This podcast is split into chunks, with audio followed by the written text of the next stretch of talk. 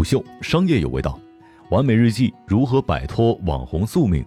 本文出品虎嗅 Pro。乡亲们好，我是金涛。北京时间十一月十九号晚间，完美日记母公司易先电商正式在美国纽交所挂牌上市。方爱之认为，完美日记的爆发式增长，一方面在于对用户群抓得准。二十岁左右的年轻女孩刚刚开始接触美妆产品，对产品有一定的品牌和性价比的要求。另一方面，在于抓住了新一波媒体趋势，通过小红书等平台触达了大量用户。这种传播的方式特点在于，它不是品牌对于消费者的单向输出，而是两者之间有互动。这种方式正是新一代消费人群所青睐的交流方式。本期商业动听把完美日记短短三年的发展历程进行拆解，带您了解一下这个品牌的发展之路。与以往一瞬即逝的网红品牌相比，完美日记抓住了一个新平台的红利期。微信公众号增长黑盒在去年八月份曾经搜集了小红书全平台百万账号的数据，从中筛选出了与完美日记相关的上千个账号以及四万五千条的笔记内容。发现，在二零一七年七月天猫店刚上线的几个月时间之内，完美日记的销售量一直没什么起色。转折点发生在二零一八年的二月，完美日记将小红书作为重点渠道开始运营，并且加大了投放力度。随后，其销量开始大幅度上升。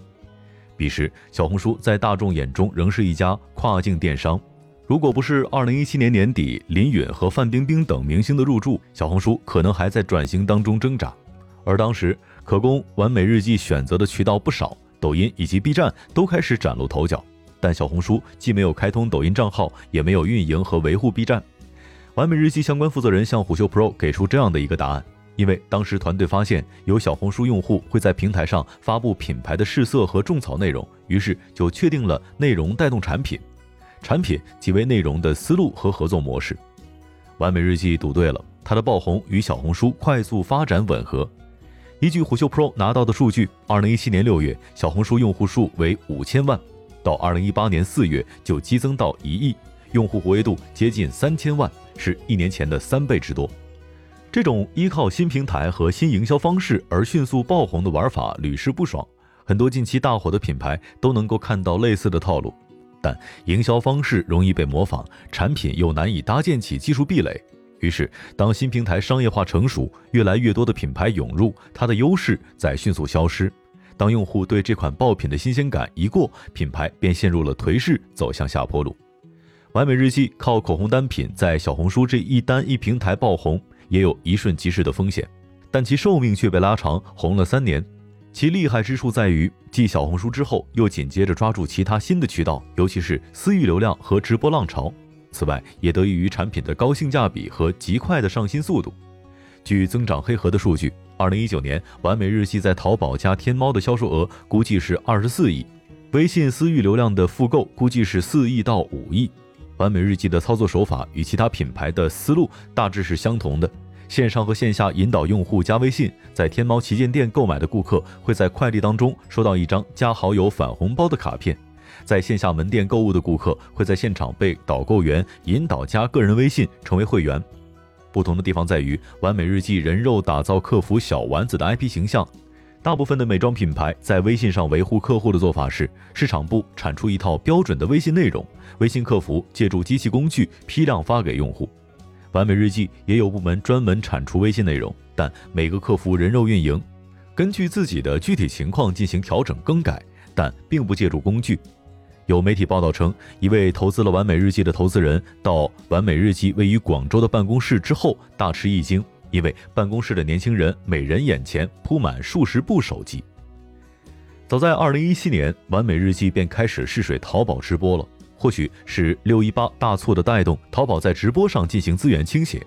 进入二零一八年六月份之后，完美日记在直播上的策略出现了明显的变化。一方面，直播的频率变高；另一方面，借助达人的直播间进行导流，比如李佳琦。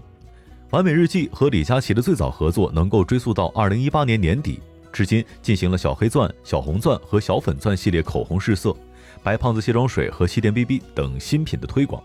甚至在今年三月份发布了印有李佳琦的宠物狗子 Never 的眼影盘。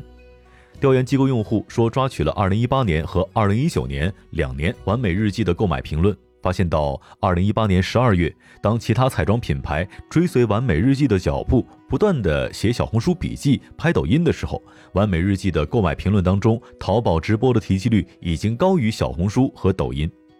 完美日记方面认为，直播卖货既是一个消费渠道，也是一种和消费者沟通的渠道，值得加大投入。在今年二月份，在淘宝直播平台上的直播场次环比上涨了百分之二十八，销售额环比增长近百分之一百七十。在火星文化 CEO 李浩看来，完美日记在直播带货上的表现之所以优于同类产品，除了进入时间早之外，还有两方面的原因：一是广撒网，即投放头部网红，也投很多的腰部主播，这与在小红书上的投放策略相似。另一个关键点是，很多腰部主播绑定变为专属主播，将主播直播间和旗舰店打通，直接给品牌旗舰店导流转化粉丝。全渠道营销并不是全部，若想摆脱网红的一瞬即逝，完美日记要有一个说服用户不断回购的点。起初，完美日记打出的是超高性价比，